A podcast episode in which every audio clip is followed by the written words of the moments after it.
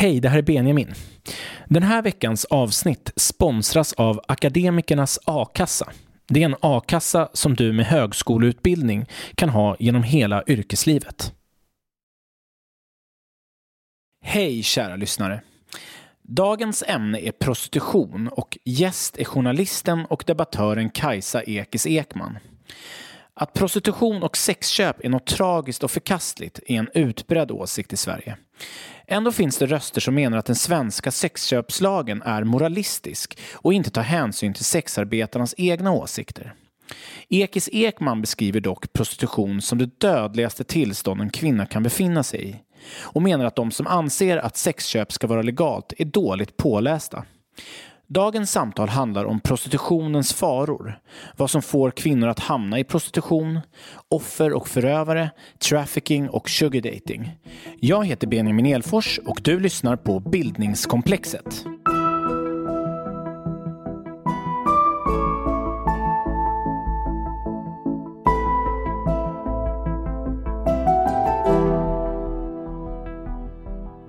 Välkommen Kajsa Ekis Ekman till Bildningskomplexet. Tack så mycket. Tack för inbjudan och vad spännande att befinna sig här i Blåsut. Ja, vi sitter här i vårt, vid mitt köksbord och ska prata om prostitution. Ja. Jag tänker att en ingång i det här samtalet är, jag vet inte om man ska kalla henne en antagonist till dig, men någon, någon, någon motdebattör genom åren, Petra Östergren.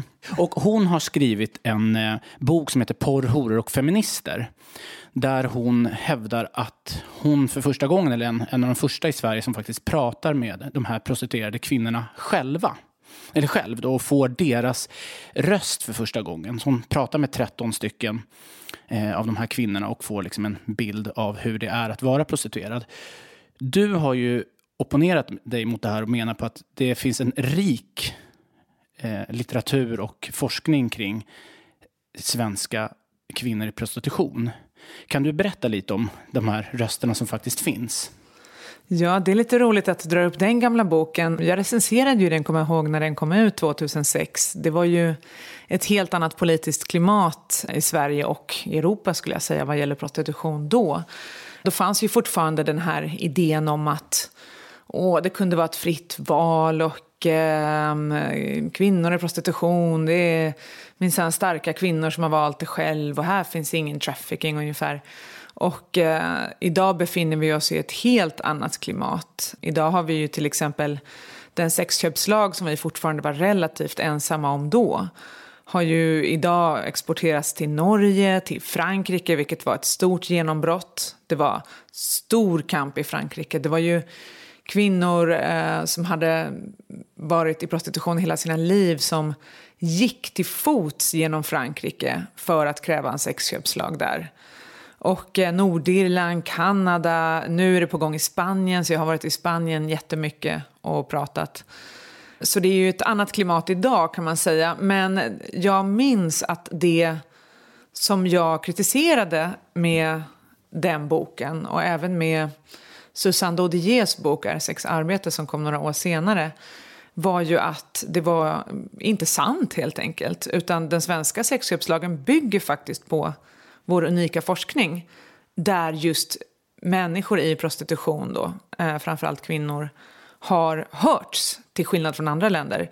Och det inleddes ju med prostitutionsutredningen som tillsattes 1977 och publicerades 1981 stort bråk om den här utredningen i och med att den innehöll prostituerades röster. Det var 800 sidor lång och det var liksom sida upp och sida ner där de berättade om hur det var i prostitution. Och det hade ju inte riksdagsmän fått läsa förut. Så att den ansvariga utredaren ville ju inte ens att det här skulle publiceras. Hon sa att det här ska inte riksdagsmän ens få läsa. För det var liksom snuskigt och det var tragiskt och det var brutalt. Det var mycket våld handlade det om och droger och sorgliga saker. Så att eh, det fick inte komma fram. Men efter så mycket krav från kvinnorörelsen så publicerades den som en fristående bok istället. Så man fick ändå läsa det här. Just det. Och vad, vad är det de beskriver här, kvinnorna, i, i, i den här utredningen? Ja, den innebar ju ett eh, historiskt brott skulle jag säga med den förståelse av prostitution som man hade haft tidigare. Därför att Tidigare hade man, det hade varit liksom som ett skämt det här med glädje, flickor och liksom hö, hö, hö. Inte riktigt politik va. Och eh, man hade sett det som att, och det är ju en, en, en tes som går tillbaka till franskt 1800-tal, Perron du Châtelet, hygienist, eller italienaren Cesare Lombroso, kriminolog, som, som drev den här idén om att, eh, nästan rasbiologiska idén om att en prostituerade var en annan typ av människa i stort sett. Hon hade hon var hårigare än andra kvinnor eller hon hade mindre huvud. Och hon var liksom ungefär motsvarigheten till den manliga kriminelle. Hon var avvikande. Och den teorin blev ju sen, gick in i sociologin kan man säga. Så att fortfarande på 60-70-talet så studerades prostitution framför allt som eh, ett avvikande beteende hos kvinnan. Mannen pratade man ju inte om, liksom, att sexköparen skulle ha någonting med det här att göra. Det var uteslutet. Eh, men vad den här utredningen gjorde var att det bröt med det här. I och med att de här berättelserna kom fram så förstod man att för det första, det här var inget hö-hö, utan det här var djup tragik, alltså vad man berättade där. Det var framförallt det massiva våldet som utövades mot kvinnorna i prostitution. Det var den massiva förekomsten av övergrepp före inträdet i prostitution. Lidandet, beroendet av eh, hallickar. Det är också ett historiskt dokument därför att den berättar mycket om hur hallikkulturen kom till Sverige med desertörer från Vietnamkriget som tog med sig hela den här kulturen. Det har inte riktigt funnits här innan. Så bara det är historiskt intressant. Och sen fortsatte ju svenska forskare att bygga vidare på den här nya förståelsen. Så att under hela 80 och 90-talet har ju både Hanna Olsson, Sven-Axel Månsson och Ulla-Karin Hedin och andra forskat just om kvinnors berättelse och även sexköpares berättelser. Mm. Jag, jag, tycker det är jättespännande att säga, eh, höra dig säga att eh, Peter Östergrens bok idag, som jag, som jag tolkar det då, på något sätt förlorat bäring och att det är så mycket av det som visar sig inte stämma. Och, eh, och så. Men, men hon driver ändå tesen att de här, de här 13 kvinnorna som hon har umgåtts med under en ibland tio års period, att de återkommande säger att de gör det här frivilligt och inte bara att de gör det frivilligt, de tycker att de tar kontrollen över sin sexualitet och de mm, blir till och med i, viss mån stärkta av att uh, ha den här makten uh, över sina, sina kroppar så som, som, som, de, som de uttrycker det då. Skulle du säga att den här, den, de rösterna idag inte finns kvar? Nej men alltså det kan ju vem som helst göra att om man vill stärka sin tes så kan man ju hitta 13 pers som tycker som en själv, som har erfarenhet av vad som helst och så säger man att ja, nu tycker alla så. Men det är ju inte forskning utan det här var ju liksom en debattbok. Jag menar, ska man forska ska man ju välja slumpmässigt, inte utifrån ja du tycker som mig, du får vara med. Ja du tycker inte som mig, då får du inte vara med. Jag tror att ska man förstå vad prostitution är så måste man börja någon helt annanstans. Man måste fråga sig vad, vad är det här? Hur funkar det här? Och min definition på prostitution är ju att det är alltid sex mellan två personer. En som vill och en som inte vill. Och det är grunden till själva den ekonomiska transaktionen. Det vill säga att det skulle inte förekomma en ekonomisk transaktion om det inte vore för de kriterierna. Att en vill, en vill inte. Alla förstår att om två personer vill ha sex med varandra, de är askåta, de kan inte vänta. Det är klart att de inte betalar varandra. Eh, å andra sidan har vi två personer eh, och den ena vill inte ha sex och den andra vill inte ha sex, då klart blir det inget sex alls. Så att den här ojämlikheten i lust, en person vill, den andra vill inte, är ju grunden för prostitution. Och vad är då betalningen? Jo, betalningen är en ersättning, eh, en muta kan man säga, som ska då ersätta lusten. Och det är ju själva grunden. Så att prostitution per definition är inte frivilligt sex. Sen kan det vara så att någon går in i själva kontraktet utan att ha en pistol mot huvud. Men det är ju pengarna den personen är ute efter, inte själva sexet. Och det tror jag sexköparna vet. De vet det. Och ändå har de sex med henne. Varför har man sex med någon som inte vill det här? Varför gör man så mot en annan människa? När det kan vara så fantastiskt med två personer eller fler som faktiskt vill. Så att där tror jag att vi har roten till problemet. Alltså de här männen då, de här sexköparnas bristande empati och bristande intresse för ömsesidighet i sexualiteten.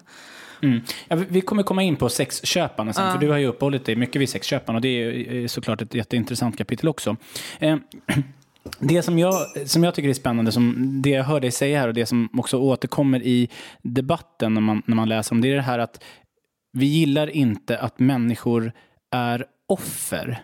Du, du, du pratar ju om det här att eh, definitionen på att vara ett offer är ju att någon gör någonting mot mig. Yeah. Det är definitionen. Men i, i, i samhället idag så upplever man det som att man då har tagit bort handlandet, eller att man är inte längre ett subjekt som kan handla när man blir kallad ett offer. Uh. Men, men det kan man faktiskt. Man kan fortfarande handla eh, som ett subjekt, men vara ett offer. Och det är väl det som, som jag tror att många eh, försöker ta fasta på, eh, då bland annat Peter Östgren, att men vi kan inte kalla de här kvinnorna för offer. Ja, och tydligen, eller uppenbarligen, så är de ju offer för ett sexualbrott. Det är ju helt klart. Och det är ju precis samma sak som med eh, alla brottsoffer. Jag menar, om du går på stan, ascool, liksom, lyssnar på musik, du blir rånad. Det betyder ju inte att du plötsligt är en passiv, svag och spinkig stackare. Du kanske fortfarande är ascool, men du är ändå rånad. Mm. Alla människor kan falla, brott, eh, falla offer för brott på många sätt. Och det säger ingenting om vem du är. Det säger något om vad som har hänt dig. Och just den stigmatiseringen av brottsoffer eh, är ju väldigt olycklig. För att då blir det som att eh, brottsoffret då hamnar ju i någon slags dilemma. Jaha, så om jag då erkänner att det här har hänt mig eh, då plötsligt blir jag helt passiv och handlingsförlamad. Nej men jag ska inte vara något offer, jag är faktiskt jättestark. Ja, då måste du förneka brottet. Då har inte brottet ägt rum. Då finns det ingen förövare heller.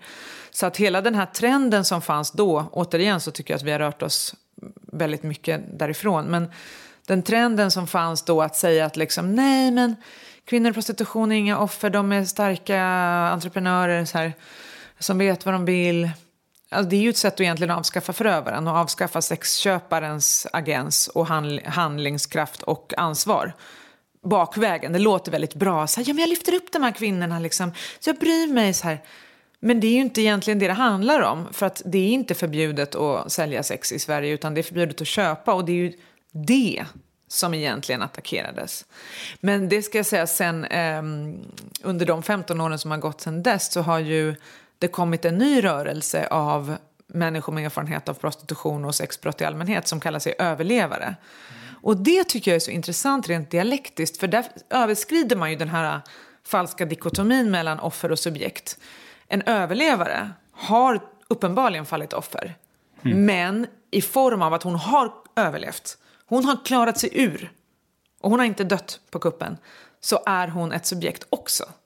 Och det tycker jag är ett sånt kraftfullt ord. Och den rörelsen fanns inte för 15 år sedan. Alltså gick man på konferenser om prostitution i Europa, då var det mycket sociologer, socialarbetare, liksom, äh, ja, akademiker. Den rörelsen fanns inte.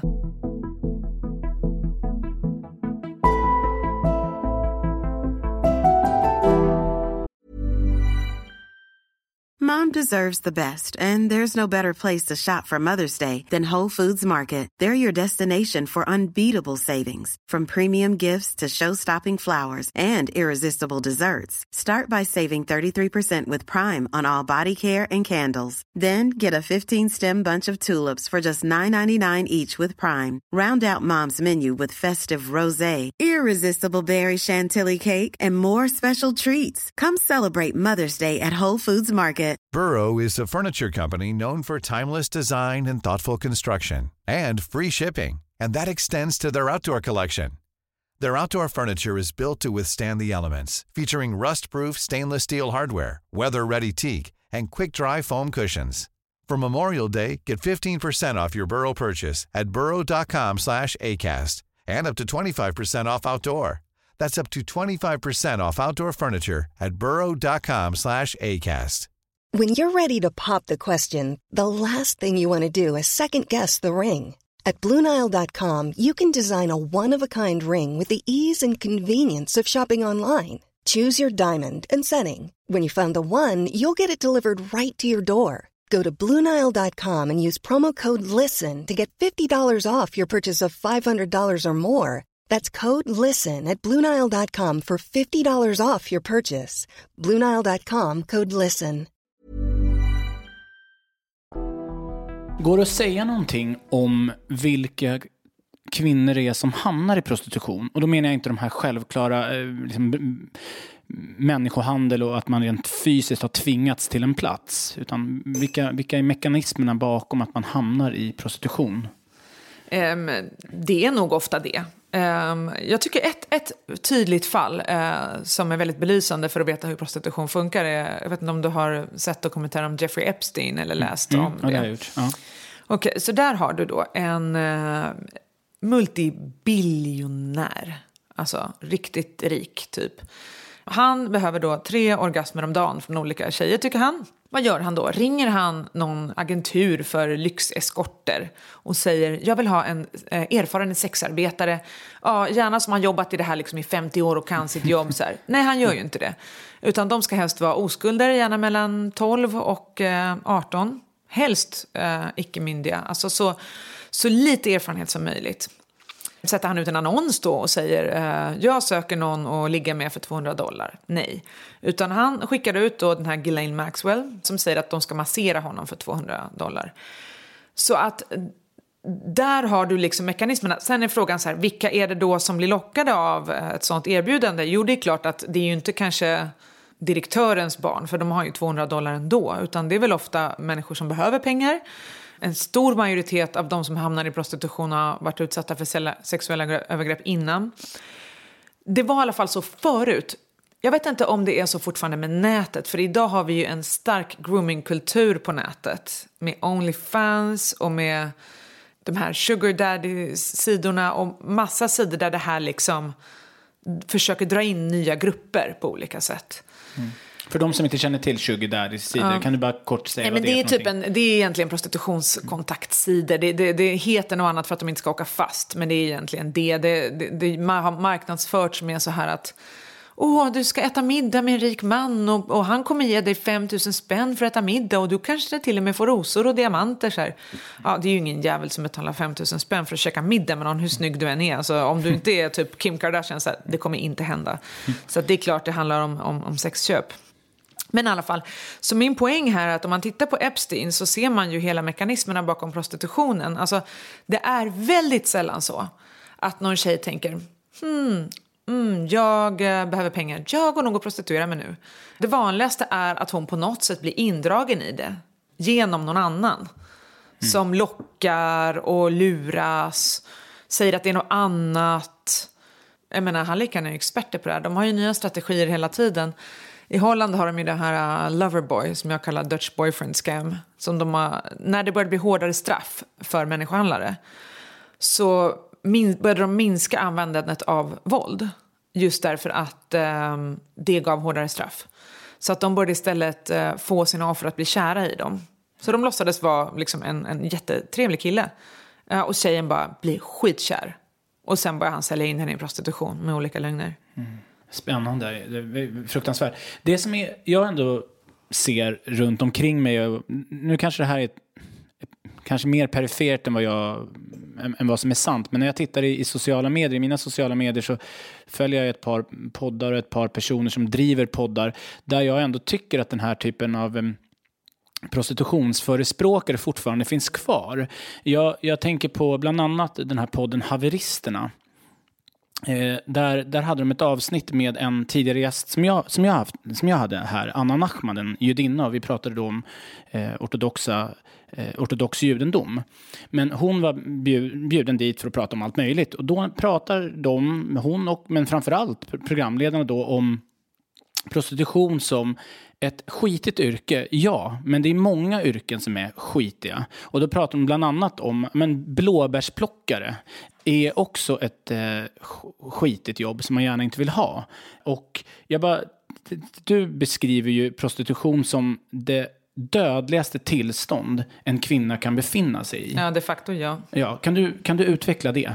Ja, det är ju forskning som har visat det här. Alltså, det är ju studier från Kanada, det finns studier från USA som visar det här. Jag hade ju själv en, eh, jag ska inte säga god vän, men en bekant som dog i prostitution. Som jag delade lägenhet med när jag bodde i Spanien 2005.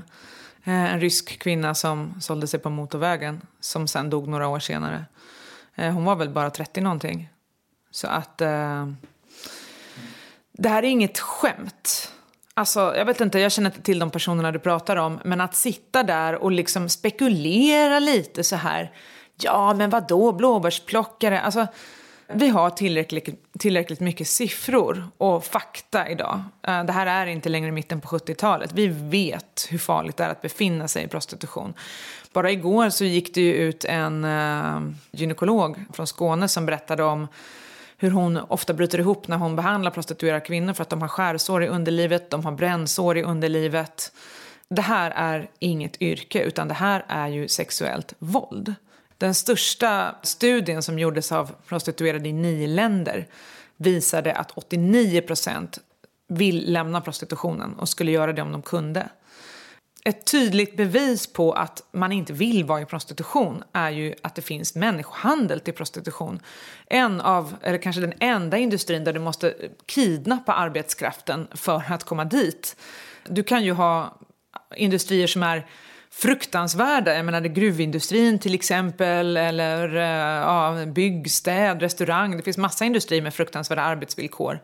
Men det är, oavsett om det är jättelåg lön och dåliga arbetsvillkor så kommer det ändå långa köer av folk som vill jobba där, som kommer självmant. Att betala biljetter, att betala människohandlare som ska dammsuga Östeuropa, Nigeria, Guatemala och andra länder på kvinnor, lura dem, betala resa, fixa pass, skaffa lägenhet. Det här är ju en kostnad som industrin inte skulle behöva om det inte vore så att de måste kidnappa folk för att befinna sig i det här. Och om man tar sig tid och faktiskt lyssnar på många av de vittnesmål som har kommit fram de senaste tio åren från prostitutionen. Eh, du kan lyssna på argentinska Sonia Sanchez till exempel som säger liksom att det här är ju helvetet på jorden. Att, säga, att banalisera det på det sättet, att sitta där och sociala medier är inte en plats heller för att lära sig om prostitution utan det finns tyvärr en stor skillnad mellan vad som diskuteras där och vad som händer i prostitutionsvärlden. Så jag tror att om man ska förstå vad som händer där så kanske man borde liksom ta sig ur sociala medier lite grann. Mm. Och eh, men jag blir faktiskt upprörd. Eh, jag har inte hört det avsnittet, kommer nog inte höra det nu heller eftersom du säger att du snackar så mycket skit där. Men eh, det är som att folk hade ibland ett dubbelt medvetande. Jag tror att om de såg någon familjemedlem eller någon de kände Eh, för den eh, medianåldern för inträde i prostitution är ju 14 år globalt, även i Sverige. 14 år, ja, 14 år. i Sverige? Ja. Du kan titta vad som mm. händer till exempel på många sociala medier, hur man groomar mm. små tjejer. Så att om man tittar på det så ser man att det, det är någonting som jag tror inte någon av de här debattörerna skulle vilja att liksom, deras döttrar eller systrar eller vänner eller vänners barn eller barnbarn skulle vara med om. Men det är som att de analyserar som att det var helt andra personer. Mm. Det finns en alienation i det här. Mm. Men den, det argumentet eh, hör man ju ganska ofta. De, jag, jag hör förespråkarna, äh, prostitutionsförespråkarna bemöta det med att nej, det, jag vill inte att min dotter ska hamna i prostitution, men jag vill inte heller att de ska äh, städa tunnelbanan. Varför alltså, inte det? Vad är fel på det? Men därför att det är tråkiga... Varför fysiskt, de är medelklass eller? Ja, nej, men fysiskt tuffa jobb. Men vilket skulle du föredra? För min egen del, jag själv, ja, självklart så skulle man ju vilja att ens barn hamnade i tunnelbanan framför Naturligtvis, ja. hedervärt jobb måste utföras. Hur fan skulle mm. tunnelbanan se ut om ingen städade den? Mm. Men fråga dig då motsatsen, hur skulle världen se ut utan prostitution? Ganska bra. Mm. Prostitution behövs inte. Alltså, om du tänker dig de här konsekvenserna som jag beskriver, att du har en stor dödlighet, att du har så mycket misshandel, att du har en hel människohandelsindustri som åker runt i världen och släcker framtiden för så många unga tjejer okej, okay, då måste det väl vara någon fördel. Eller hur? Mm. För att, som ska väga upp allt det här. Vad är fördelen? Jag kan inte hitta en enda positiv konsekvens av prostitutionen. Förutom att massa gubbar kan ligga med småtjejer som aldrig skulle vilja ligga med dem frivilligt. Är det någonting bra? Nej, det är ingenting bra. Så att varför ska man då fortsätta hålla den här globala industrin under armarna när det inte finns något bra? Jag menar, de jämför med så saker som är nödvändiga i samhället. Det är klart vi måste ha mat, vi måste ha städning, vi måste ha bygg. Det är ju saker som mm. måste finnas. Mm. Om man ska kritisera något så är det ju arbetsvillkoren.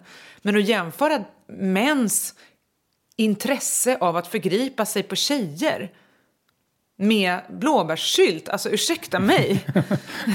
ja, jag, jag, vill, ja, absolut. Jag vill bara inte hänga ut dem för hårt. För det här var en diskussion som hölls i den podden. Jag, det, det, var mer som ett exempel för vad jag kan fortfarande se i sociala medier och hos en del debattörer i, även i seriösa tidningar där de här frågorna lyfts upp. Vad, vad är frivillighet och liksom vilka är vi att sätta, veta det bästa för de här människorna? Om de har sökt sig till den här branschen självmant så vilka är vi att säga att det är? Ja, men då, har de, då är de ju okunniga, då har de mm. inte läst på. För att jag menar, det har ju också gjorts utvärderingar av den svenska sexköpslagen 2010. Nu kommer en ny som har tillsatts. Tyskarna har gjort en utvärdering av sin lag och jag menar, man kan ju faktiskt se effekter. I EU gjorde de ju EU-parlamentet en rapport som heter Honeyball Report som visade att den svenska modellen då med att just bötfälla sexköparen och inte kriminalisera sexsäljaren eh, var den absolut bästa för att motverka trafficking. Så det är ju inte så att man bara kan sitta och bara ja, hur är det nu? Jag har aldrig tänkt på det här, men jag kanske har svaret. Alltså, vad är det för bristande respekt för ett faktiskt ämne som, som, som, eh, som är väldigt allvarligt? Jag tror inte man skulle göra så om det gällde till exempel finansmarknaden. Alltså man skulle inte sitta och bara gissa sig till ett svar. Bara, ja, hur är det nu med börsen? alltså, du måste ju läsa på lite här, innan du, du, du, säger något. Och jag tycker det gäller, när det gäller just någonting sånt som prostitution så gäller det, tycker jag, att både ha praktisk och teoretisk eh, kunskap om det. Eh, det finns mycket du kan läsa dig till, men inte allt. Jag tror att de flesta skulle bli chockade om de såg en lägenhetsbordell eller liksom såg de här båsen som finns i Tyskland där det liksom är löpande band-mekanismen, eller de visste hur det funkade i de här eh, skyltfönstren i Amsterdam. Men, eh, men sen gällde det naturligtvis också att ha koll på forskningen.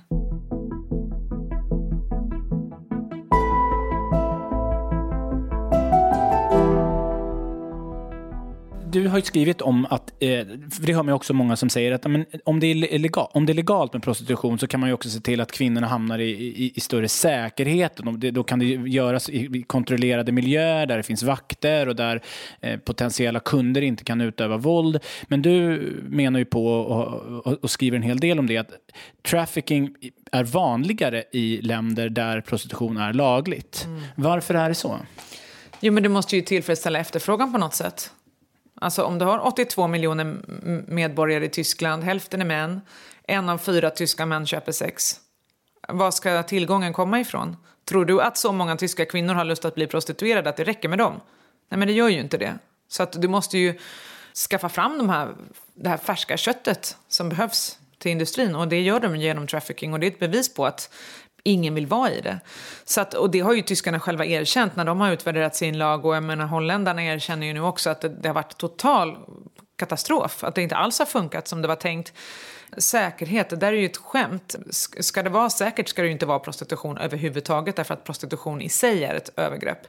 Eh, men när man talar då om eh, fysiskt våld och brutalitet så i de här eh, länderna så väger ju fortfarande sexköparens intresse av eh, diskretion högre än hennes rätt till privatliv eller till, till ett liv överhuvudtaget. Jag tror jag skriver i boken hans, hans rätt till privatliv väger högre än hennes rätt till liv just därför att det mördas en kvinna om året i Amsterdams Red Light District i de angränsande rummen bara eh, till de här skyltfönstren varför har de inte sex mitt i skyltfönstret om det ska vara så jävla säkert? Varför står det inte en vakt och tittar på när han knullar? Nej, för då får jag inte upp den. Han ska vara i fred där med henne. Så att ska det vara säkert ska de ju ha liksom folk som står och glor på dem, men det vill han ju inte ha.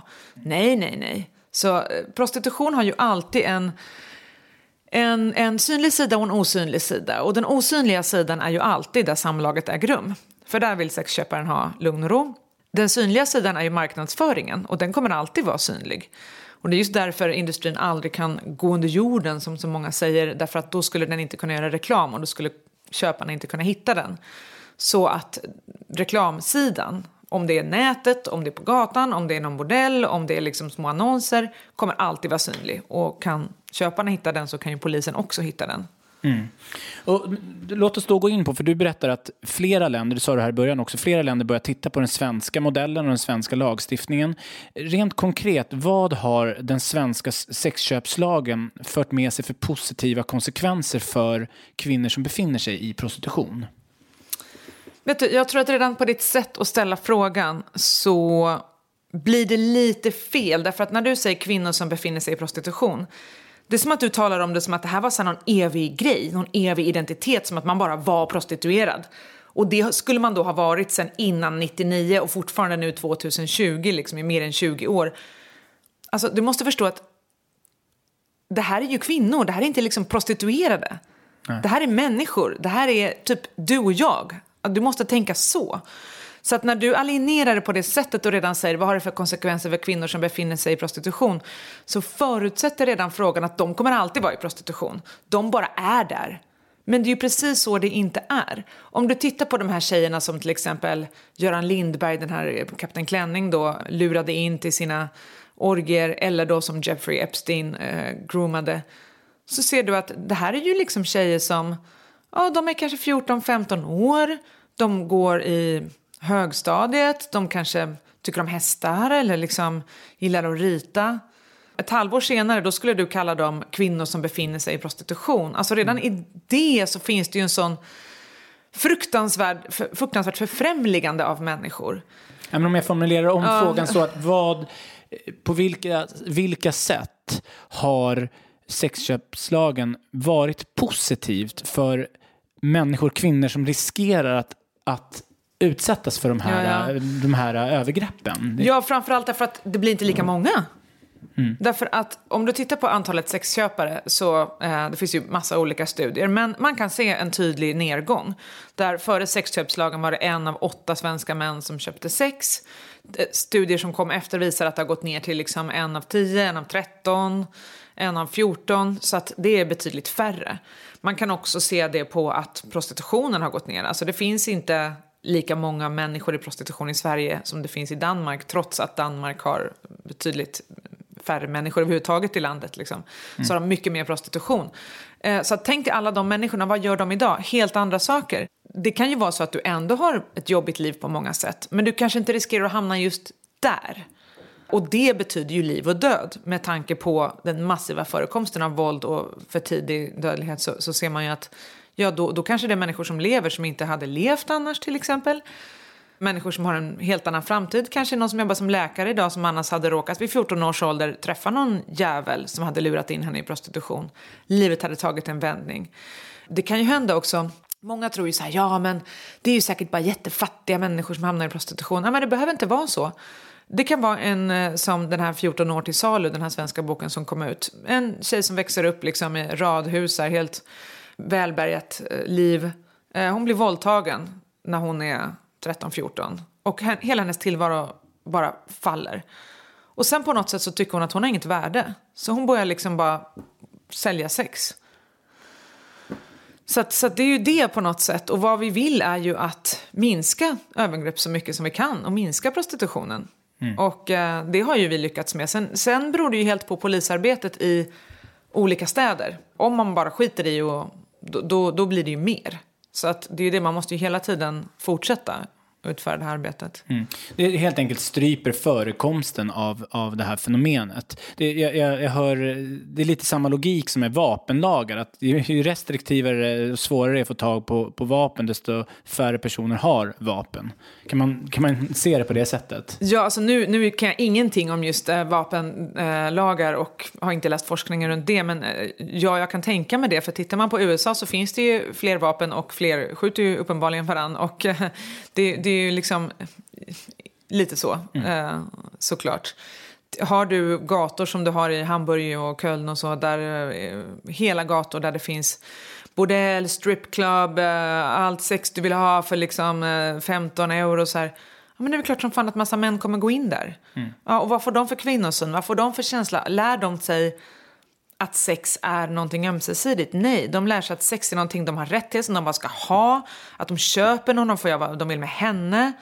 Tänker de på vad hon tycker är skönt? Alltså, jag intervjuade en gång en, en, en kvinna i Spanien som, alltså vi är fortfarande kompisar, men eh, sen flyttade hon till USA. Träffade en kille och slutade med prostitution och sådär. Men hon eh, var sådär lyx, eh, lyxeskort. Och hon sa, vet du, sex kommer aldrig kunna vara ett arbete. Hon bara att arbetet skulle vara om köparna liksom låg på madrasser i ett stort rum, så här 40 köpare och sen så skulle du liksom runka av dem samtidigt som de kollade på någon film. Men de fick inte röra på dig. Men så fort han sträcker ut handen och rör på dig då kan hans hand vara oskön, den kan vara kall, den kan vara varm, du kan få gåshud, du kan bli äcklad. Och då är det ju dina känslor som blir införlivade i det här. Och därmed menar hon så går det ju till, det blir ju privatlivet. Mm. Och det är det som du för ett långt resonemang kring, att det går inte att sälja sex utan att sälja sitt jag. Eller hur? Det är det, ja. ja, eller ja, lite förenklat. Mm. Vad jag säger där är ju att en, en av de dokumenterade försvarsmekanismerna som människor i prostitution har använt sig av över hela världen är ju just att försöka bevara jaget medan du säljer liksom sex, vilket blir, blir jättesvårt just därför att eh, man kan, sex är ju inte en vara som man bara kan lägga på ett bord och gå därifrån, även om det behandlas så i språket. Så kan du ju inte sälja sex utan att faktiskt ligga naken nära en annan naken kropp och ha den andra nakna kroppen inne i dig. Så att många av de här försvarsmekanismerna är ju till exempel att hålla ner tiden, stänga av, ta droger, dricka alkohol, tänka på annat, använda ett annat namn, andra kläder. På olika sätt försöka bevara ett jag som är inte påverkat av det som händer. Mm. Det, här, det här är jättefascinerande, för det här är precis det du pratar om, skillnaden mellan språket och den faktiska handlingen som sker.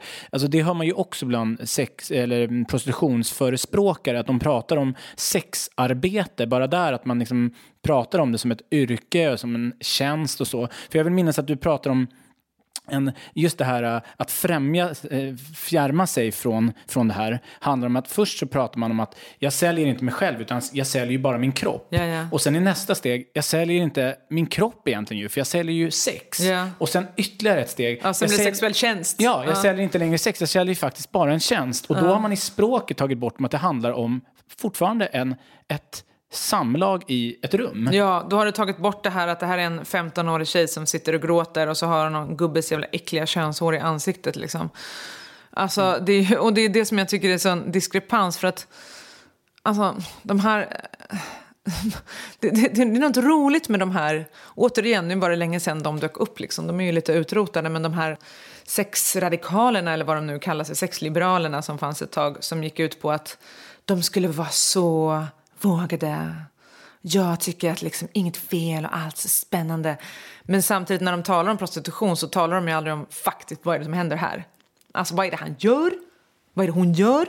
Vilka är det? Alltså det är väldigt lite kött i deras beskrivning och det är väldigt mycket eh, marknadsord eh, liksom. Som eh, ja, transaktion, säljare, köpare, Ja, frivillig basis. Här. Ja, det, det är liksom ingenting om vad som verkligen händer.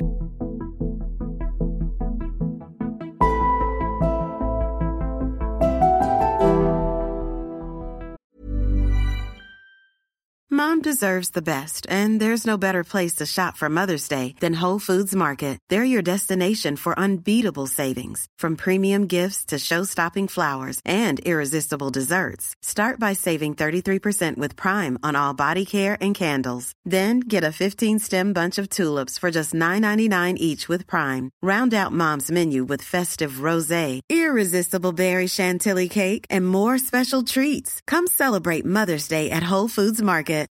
Since 2013, Bombas has donated over 100 million socks, underwear, and t-shirts to those facing homelessness.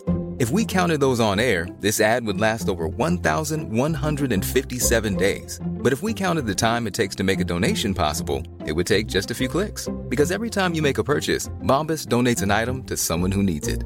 Go to bombas.com slash ACAST and use code ACAST for 20% off your first purchase. That's bombas.com slash ACAST, code ACAST.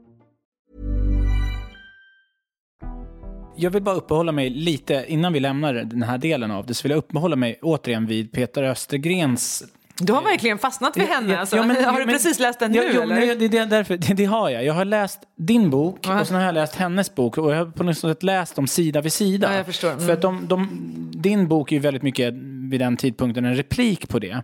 Och jag, jag vill ju ändå påstå att Peter Östergrens eh, tankar finns fortfarande i samhället. Jag ser dem i, jag, som sagt, de kanske inte finns i forskningen, men de finns ändå bland vissa debattörer. Och, mm, på sociala medier. Ja, det kanske är sociala Men medier. Men är det inte bara tre, samma tre pers då?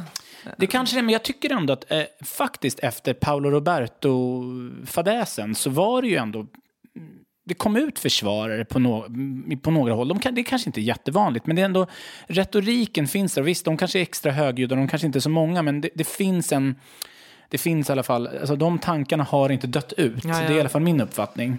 Nej, de passar väl på då. Alltså, jag menar, det är klart att när det händer något sånt här, då kan man ju få lite uppmärksamhet genom att gå emot strömmen. Men att ändå, skulle jag säga, majoriteten av strömmen tycker ju att sexköp är fel. Och det bevisades ju av att Paolo Roberto ändå har förlorat sina uppdrag, att eh, de har sagt upp samarbetet med hans företag. Det var ju en väldigt kraftig reaktion på det han gjorde. Alltså hade det här varit Tyskland så hade det varit so what? Ingen hade ju ens fått veta för han hade ju inte åkt fast där. Så, Nej, det hade inte varit ett brott där. eller? Nej, så att, eh, ingen hade ju någonsin fått veta att han köpte sex. Nej. Och eh, det är ju tack vare sexköpslagen som vi idag vet att vi har kända kapitalister, entreprenörer, författare som faktiskt köper sex. Det är ju så det kommer fram. Och jag tycker ändå att samhället tog ett tydligt avståndstagande där och sa att det här accepterar inte vi. Mm. Nej, men det jag bara vill höra dig kommentera som Petra Östergren tar upp som jag undrar om det finns någon relevans i det fortfarande. Mm. En kvinna idag som är prostituerad, jag vet att du mot du, du, du, Nej, jag tycker inte att någon är det, Nej, liksom. men det, Ja. jag förstår att det inte är en del av ens identitet. Men någon, en person som har fallit offer för det här. Kan det vara så, för det är ju det som många kritiker till sexköpslagen lyfte då i alla fall, att det är en osäkrare miljö för de personerna eftersom nu sker allting bakom lyckta dörrar. Men vadå, du menar annars var prostitutionen, de hade sex mitt på öppen gata eller? Nej, men det var väl då det här argumentet som var att då fanns det ett visst skydd. Men vad, liksom, vad fanns det? Förklara för mig. Vad var det här skyddet på Malmskillnadsgatan? ja, men då När tro... Katarina Costa blev styckmördad, vad fanns det skyddet då? Nej, men jag, jag försvarar inte. Nej, jag min- frågar ja, bara. Ja, nej, men det som jag då har förstått i det är att, ja men säg att det fanns då i bordeller att det fanns en Men vi hade ordning, aldrig bordeller i Sverige. ordningsvakt. Vi hade inga bordeller här, det har vi inte haft sedan 1918. Nej. Nej, så okej. Så i gatumiljö har det här aldrig, det har inte, ja, då har inte någon kunnat ha en eh, ordningsvakt som har kunnat mm, se över allt det här. Men det, det finns Nej. inte någonstans i hela världen finns det en ordningsvakt i rummet där prostitutionen äger rum. För sexköparen vill inte det. Så det finns inte det. Och eh, jag tycker det är väldigt roligt hur man hela tiden försöker försvara prostitutionen med någon slags omsorg om kvinnorna. Att liksom, som att prostitutionen ska finnas för våran skull. Vänta bara, här har vi liksom någonting som är väldigt farligt, någonting som är väldigt dödligt. Vad säger vi om att försöka minska det här? Nej, nej, nej, nej, nej. Vi ska ha mer av det här. Vi ska bara liksom ändra lite på det så att det blir jättesäkert och bra. Alltså, vad är det för tramsargument? Alltså, om de som var för prostitution åtminstone kunde vara lite ärliga med sina intentioner. Att man tycker att män ska ha rätt att köpa kvinnors kroppar. Säg det då. För det är ju det som ligger i grunden. Det fattar ju alla.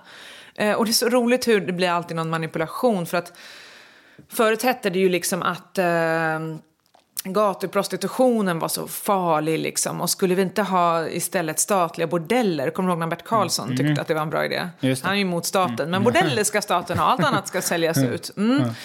Och då var det samma, åh vad hemskt att de står på Malmskillnadsgatan, ska vara statliga bordeller. Sen kom sexköpslagen. Över natt så minskade gatuprostitutionen med 50 procent. Oh, samma personer. Nej men nu har den flyttat in i lägenheter där vi inte kan kontrollera. Jättefarligt. Nu är den inte på gatan längre. Gatan är ju öppen och säker. Där kan alla gå förbi. Men vänta, var det inte tvärtom förut att gatan var jättefarlig? Alltså hur ska vi ha det nu? Så argumenten ändras ju hela tiden. Sanningen är att vad är det som är farligt? Kvinnor mördas inte av gator, kvinnor mördas inte av bordeller, kvinnor mördas inte av hotell eller av lägenheter. Kvinnor mördas av män som köper eller säljer dem. Eh, och det är någonting som vi måste få bukt med. Och det är ett problem med mäns våld mot kvinnor som ökar när de betraktar de här kvinnorna som någonting man kan köpa och därmed äga på något sätt. Ja, men då, då, då förstår jag. Eh, en sista aspekt av det här, det är ju också vad ska vi, hur ska vi tänka kring människor, eller låt oss tala klar, klarspråk, kring kvinnor då, eftersom männen här vill köpa kvinnornas kroppar i, i, i, i det, det vi diskuterar här.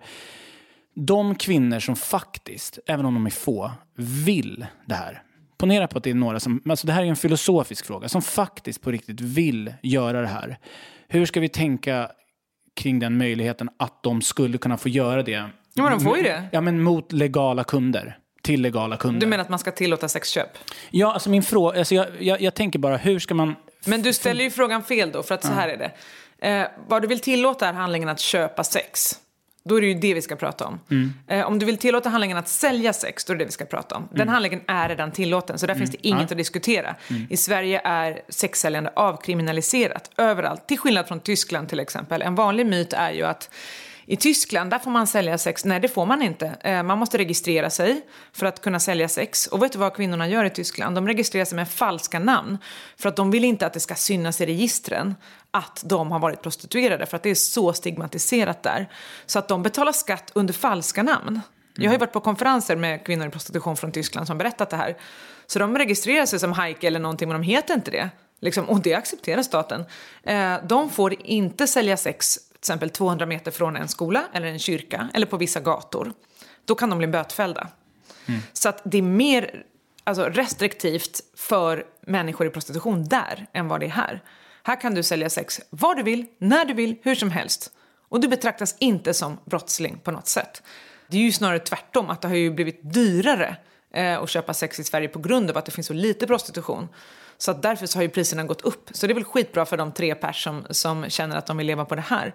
Men eh, jag tror att den frågan är också lite ytlig på något sätt. För att man måste tänka så här.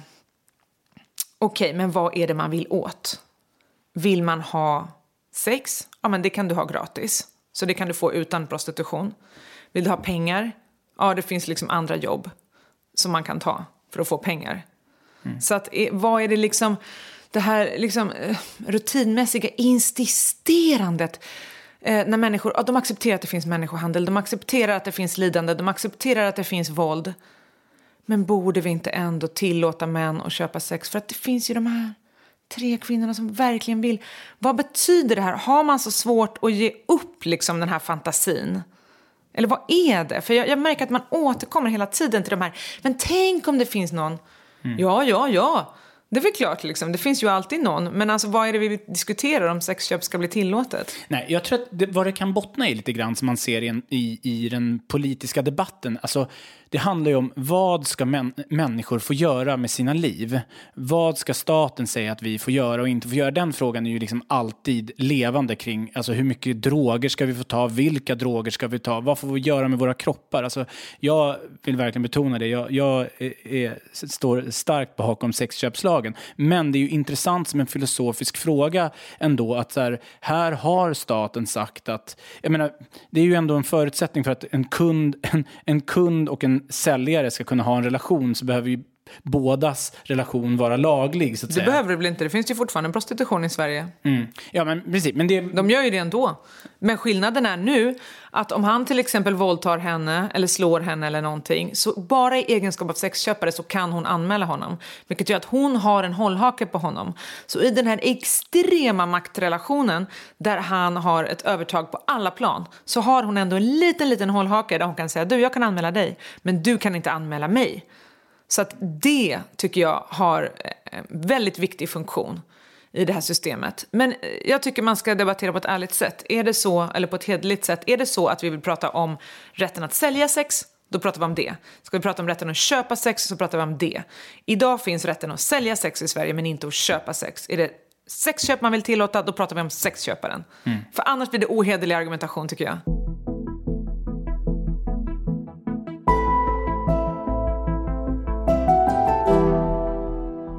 Avslutningsvis skulle jag vilja att vi pratar om sexköparna och deras motiv och vad det är som gör att man köper en, en, en kvinnas kropp. Då. Du pratar ju återkommande om att det är patriarkatet som på något sätt är den drivande kraften bakom sexköp.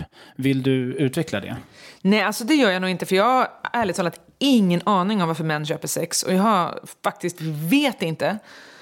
Jag kan konstatera att det, det är ett patriarkalt fenomen i och med att det ingår ju i det här systemet där kvinnor ska säljas, män ska köpa, män ska vilja ha sex, kvinnor ska inte vilja ha sex och så vidare. Men varför den individuella mannen köper sex, alltså det tror jag att det finns många förklaringar till. Jag, Ehm. jag tolkar det bara som i din bok att många hävdar ju så här, men det här är en del av en kapitalistisk värld vi lever i, där är allt till salu. Och du säger att nej, det här är inte, det här är inte alls drivet av kapitalism, utan det här är drivet av en en könsmaktsordning. Männens eh, tro om att de har rätten till kvinnans kropp.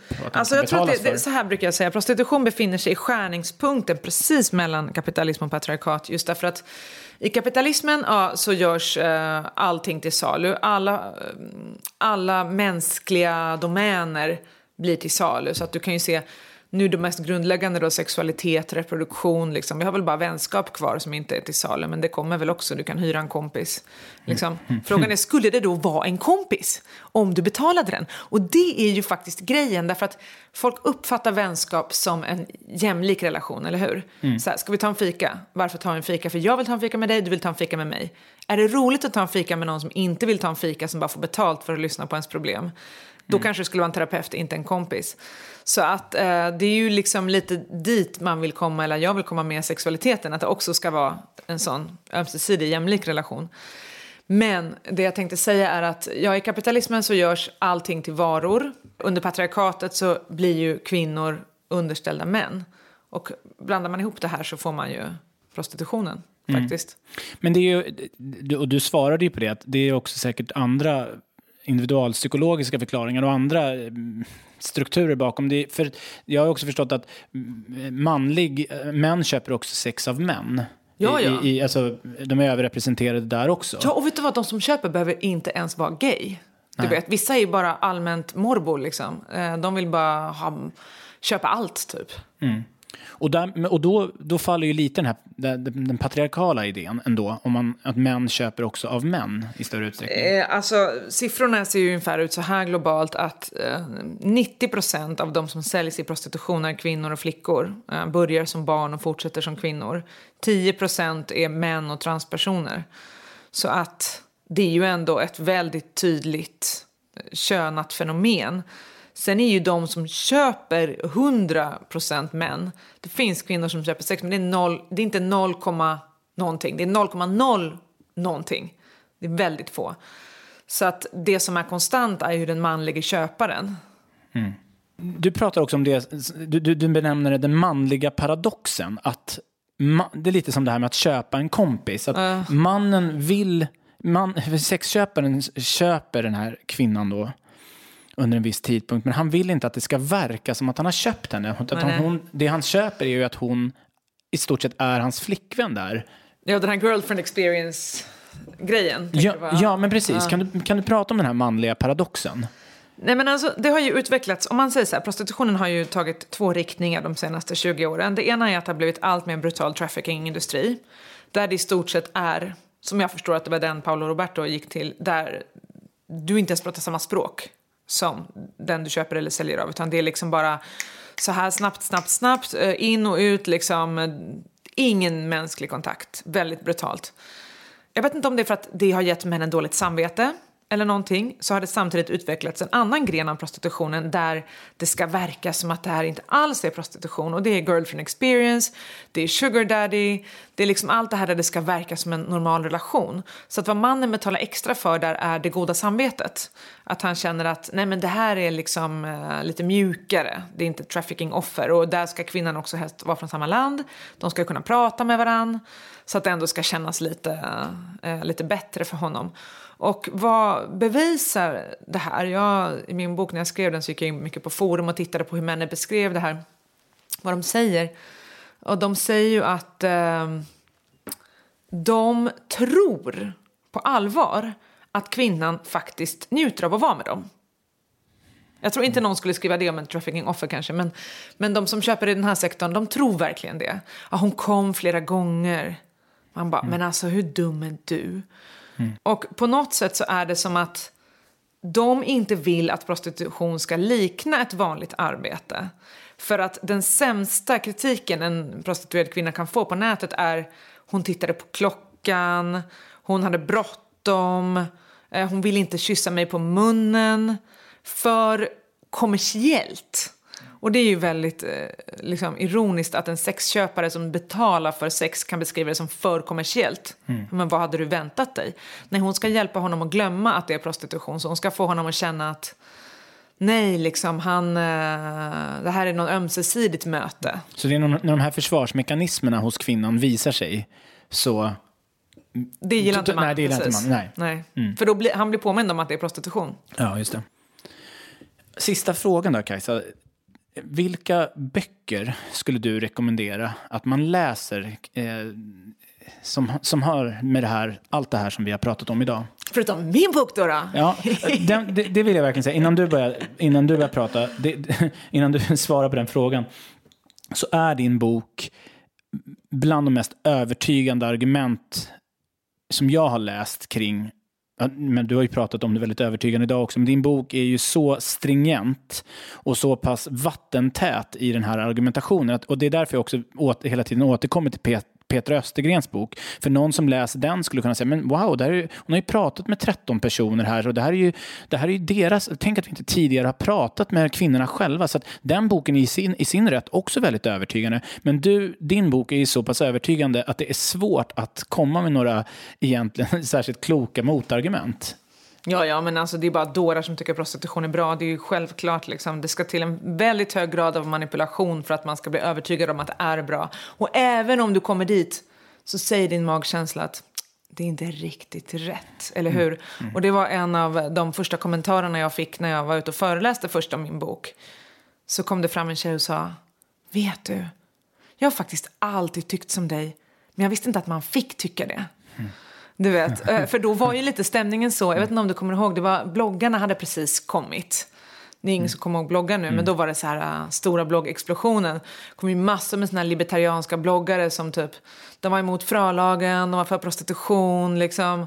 Ja, så att det var ju mycket den svängen och uh, då var det som att det blev tabu att vara emot prostitution. Alltså man var, och det var väldigt så här, sexuella förolämpningar man fick på den tiden. Så här, att oh, man typ eh, var manshatare och pryd liksom. Och man skulle ju vara så häftig och sådär. Mm. Nu är det ju lite annorlunda, nu ska man ju vara pryd typ. Så att, jag vet inte.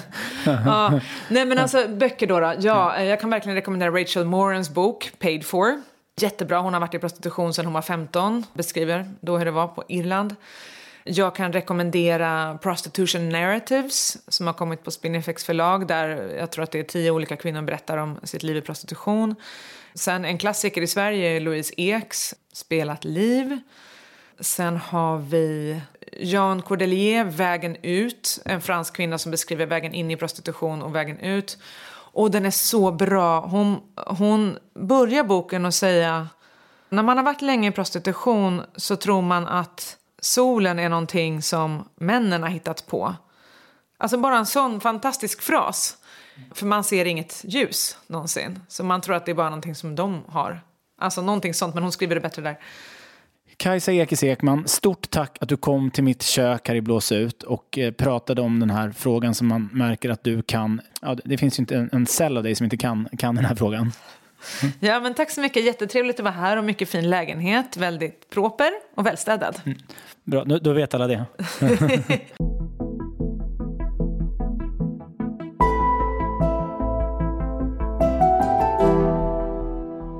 Du har lyssnat på Kajsa Ekis Ekman i avsnitt 22 av Bildningskomplexet. Följ podden i sociala medier. På Facebook och Instagram söker du på Bildningskomplexet och på Twitter snabel Benjamin Elfors. Jag nås också på mejladress benjaminelfors@gmail.com. Jag tar också gärna emot tips på ämnen och gäster, så tveka inte att skriva till mig. Och lyssnar du på podden i Apples podcaster-app blir jag mycket tacksam om du betygsätter och skriver en kommentar där. Tack så mycket att du lyssnar.